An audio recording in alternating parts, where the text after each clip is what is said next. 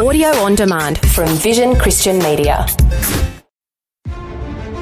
Jesus said, Occupy till I come. Occupy till I come. He didn't say, Take pride in debating with each other over styles of worship till I come. No. And a million no. He said, Occupy till I come.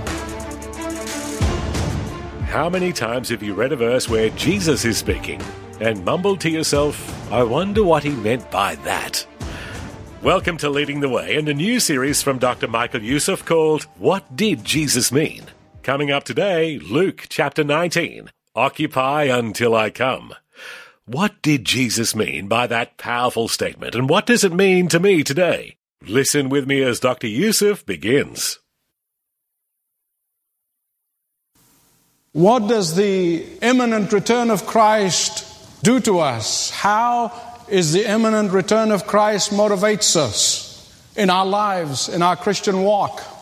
And believers have been impacted both ways regarding the question of the imminent return of Christ.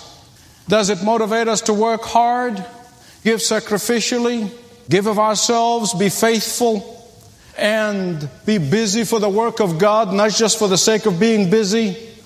Or does it motivate us to put on white robes and head for the mountains, as some people do? You know, history is full of examples of both groups.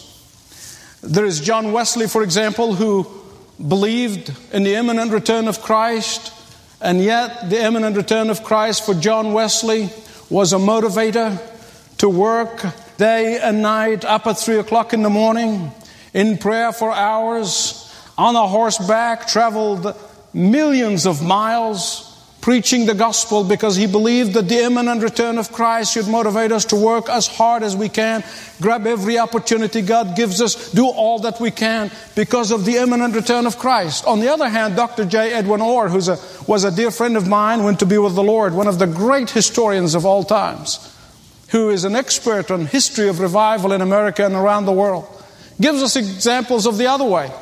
For example, he tells us that back in 1843, in New England, in the United States, there was a man by the name of William Miller. William Miller lived in New England, and he pronounced to his followers that he had studied the scripture, that he had calculated methodically all the prophecies in Ezekiel and in Daniel, and that he worked hard and worked diligently, and he come up with the date of the return of the Lord was going to be March 21, 1843. And so they worked, they prayed, they got themselves ready, they put on white robes, and they headed to the mountains. You say, why the mountains?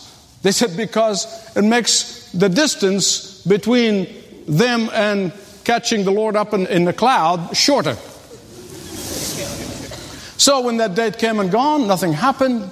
They came back to the jeering and the mockery of their neighbors. Within few days, Mr. Miller announced that he made a terrible mistake. He miscalculated the data that he looked at, and he found that he made a mistake by one year. And so, for 365 days, they just waited for that day. And then on that day, they put on the white robes and headed to the tops of the trees. And when that day came and gone, and nothing happened, many of them not only left Mr. Miller, they left the faith altogether.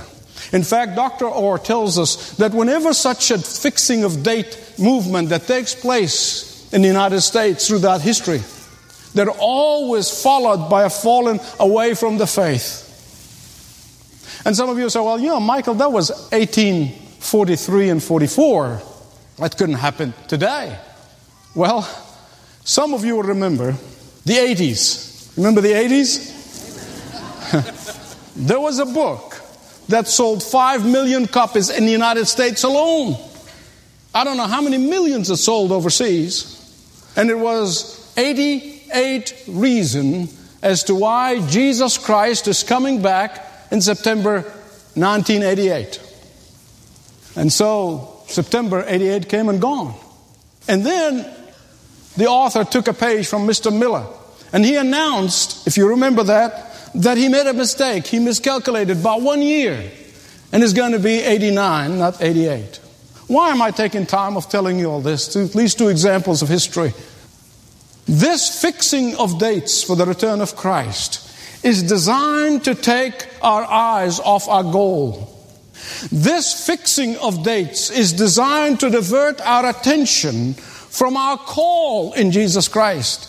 This fixing of date is designed to distract us from God's work and from doing God's work now, at this very moment.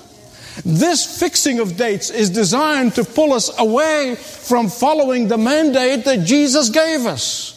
What is the mandate? Well, simply put, in Luke 19:13, Jesus said, "Occupy till I come." This is in the King James translation.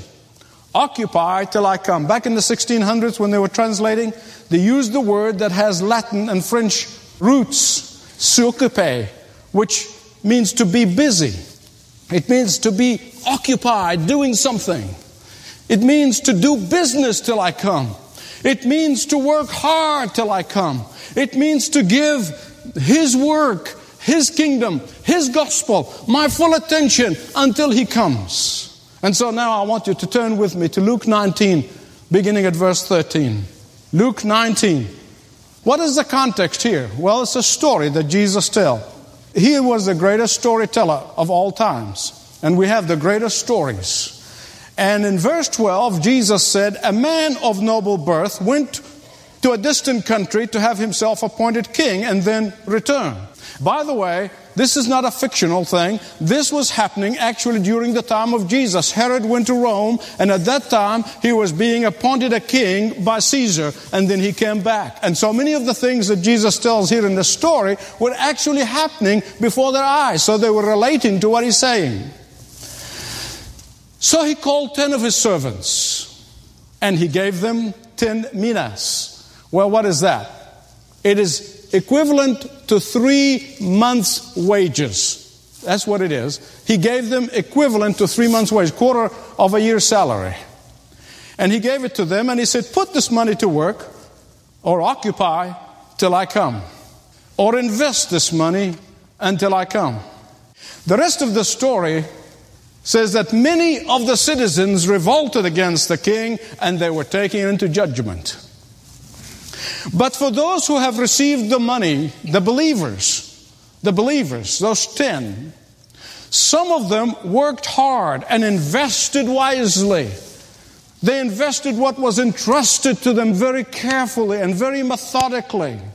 They worked hard. They watched over it. But some did not. And while the story does not tell us about what happened with all the ten, Jesus chooses only three the first, the second, and the third. What is Jesus trying to tell us here? Something of vital importance. Jesus is trying to tell us by stopping with three is that there are only two possible categories of Christians, no third. There are two possible categories of believers those who occupied themselves with God's work during their lifetime and those who didn't. Those who worked hard for the Lord and those who didn't. Those who took advantage of every opportunity that God gave them so to make sure that the gospel is preached to the end of the earth and those who didn't. Those who have been faithful with God's blessings and resources and those who were not. Those who had given of themselves so freely and those who did not. Those who served God with all their heart and with all their soul, and those who did not. That's what Jesus is trying to tell us here. So the first one comes in and he returns 100% on the investment. The second one gets 50% return on the investment. And the poor beggar, the third one, comes in with only the principal amount of money, no interest whatsoever. No interest whatsoever. Now, beloved, I want you to listen to me. I want you to listen to me very carefully, okay? I want to tell you, on the authority of God's word, and I'm going to prove it to you from God's word, that in heaven, there are going to be only two categories of Christians those who will receive rewards and those who will get in there by the skin of their teeth.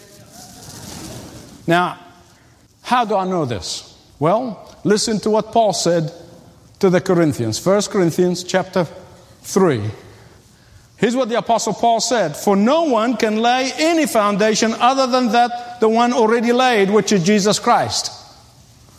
What does that mean? It means that everyone who's going to make it to heaven, everyone who's going to make it to heaven, is going to make it on the foundation or on the basis of putting their faith in the death and the resurrection of Jesus Christ as their only hope. That's the only foundation that will take you to heaven.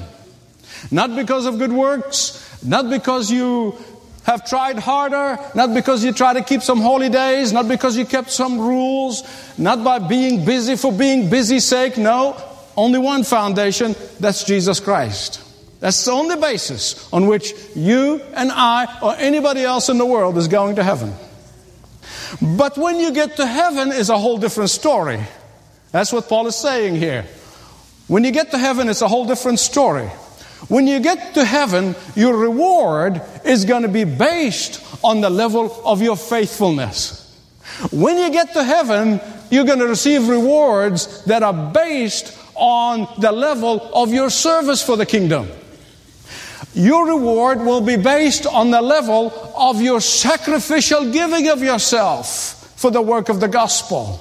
Your reward will be based on the level of the use of the opportunities that God had placed in your hands and before you. Your reward will be based on the level of the use of the gifts of the Holy Spirit that every believer has. And so, verse 12 of 1 Corinthians 3 Paul talks about that faithfulness, that service.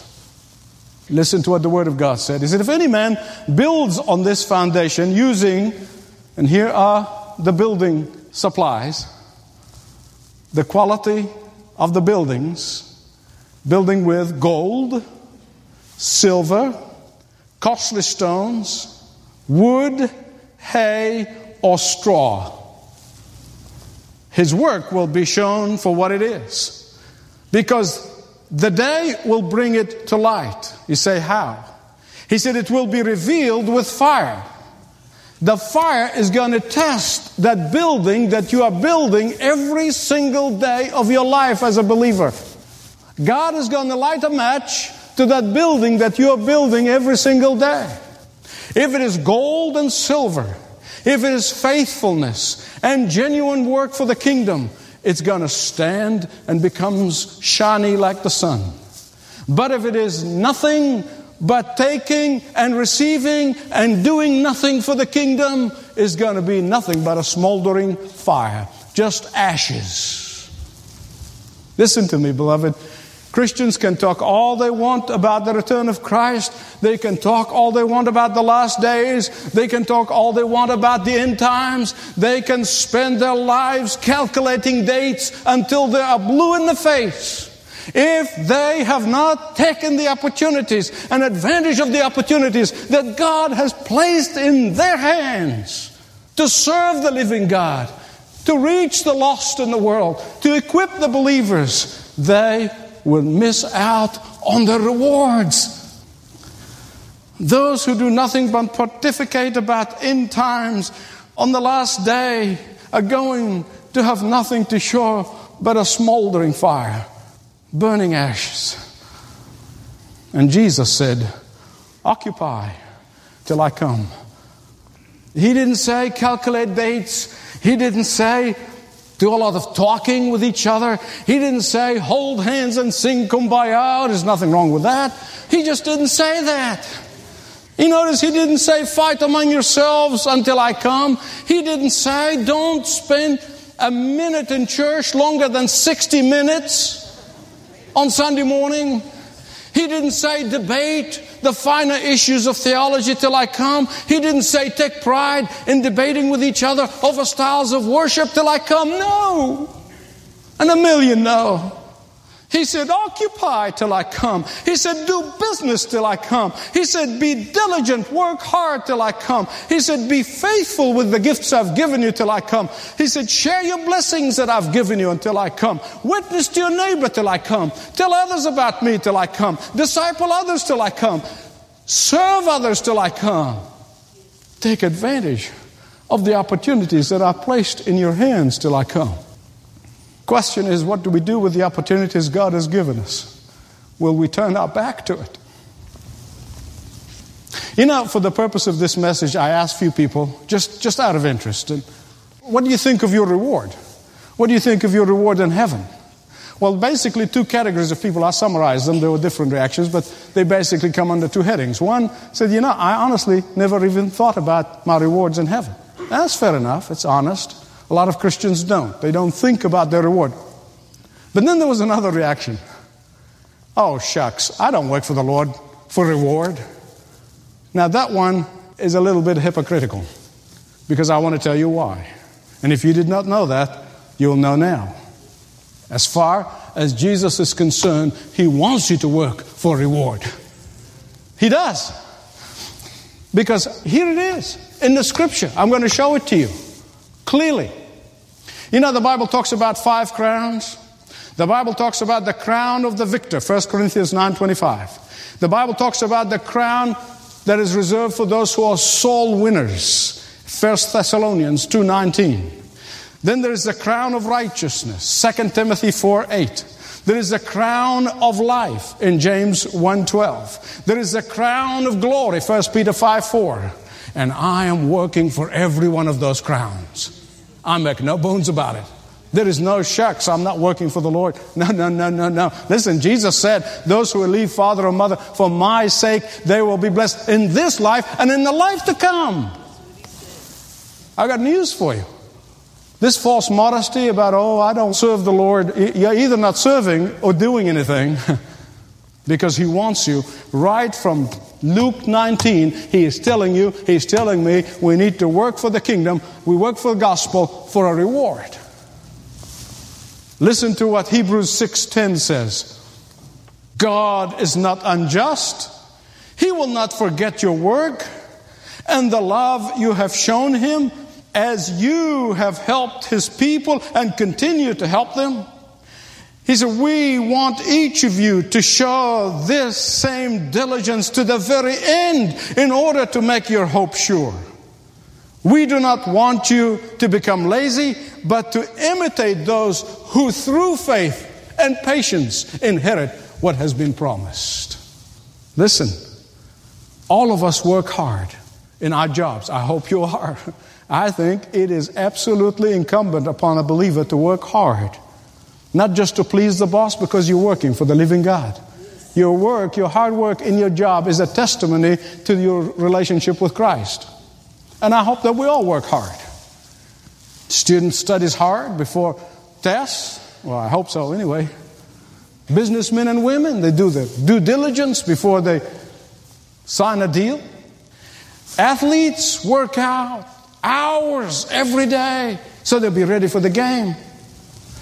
We all want to win in the game of life, and there is absolutely nothing wrong with that. I think there's everything right with that. I've never met anybody who says, Hey, Michael, I want to lose in the game of life. No, no, no, no. There's something wrong with that person. We all want to win. And God created us that way. He wanted us to win. There's nothing wrong with that as long as you do it honestly. So, what is Jesus saying here? He's saying, You know how you work hard in your business and your work? Now, I want you to work just as hard for my kingdom. He's not just talking to preachers, he's not talking to Sunday school teachers, he's talking to every believer. You know how you're passionate about your job, about your business? I want you to be just as passionate for the gospel. Let me tell, I'll make no bones about it. That I serve the Lord and I put in the hours and I work hard, and because I want that reward. There is nothing in life, as far as I'm concerned, that can be greater to me than hearing those words from the lips of Jesus Well done, good and faithful servant. Nothing. People can love me or hate me, I couldn't care less. People can listen or not listen, I couldn't care less. It's not the books that I've written or the sermons I've preached. I want to hear from the lips of Jesus, well done, faithful servant. Faithful servant, that's all I want. And that's why, even when I get physically exhausted, I keep on going because of my reward.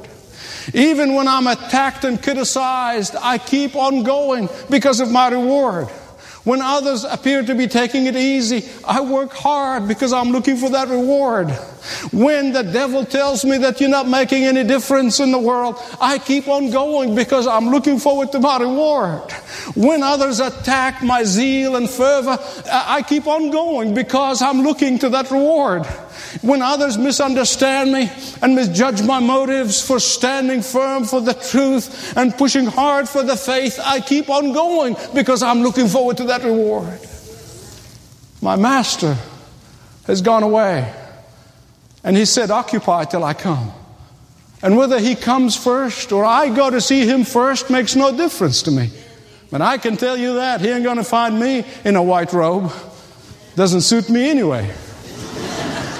He ain't going to find me on a mountain or a treetop.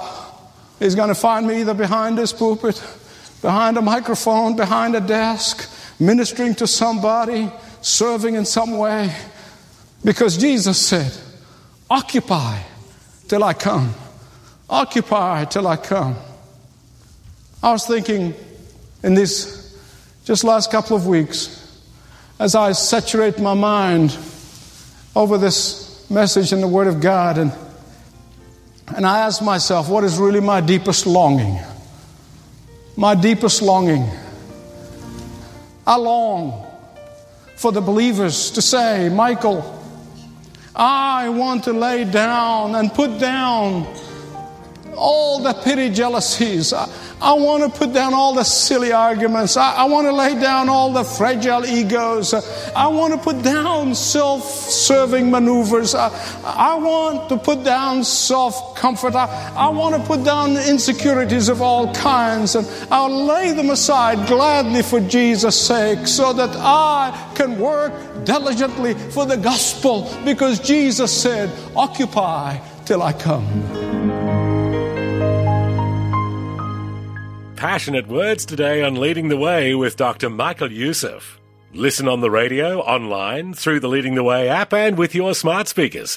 Learn about these and other ways to engage at ltw.org. When you visit that website, take a moment to look at the ways you can connect even further. For example, if you'd like to have a Jesus conversation with someone, Leading the Way is here for you. Just add Jesus to that website and go directly to ltw.org slash Jesus.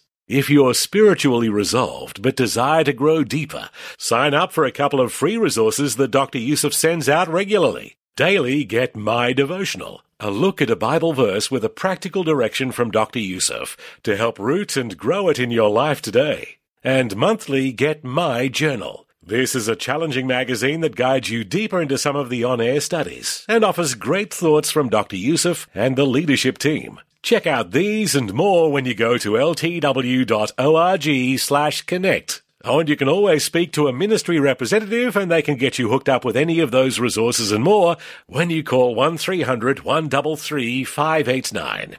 1300 133 589. Thanks so much for joining us today. Do it again next time as Dr. Youssef passionately proclaims uncompromising truth. This program is furnished by Leading the Way with Dr. Michael Youssef.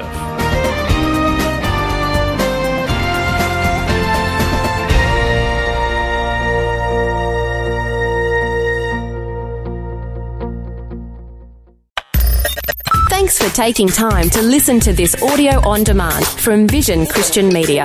To find out more about us, go to vision.org.au.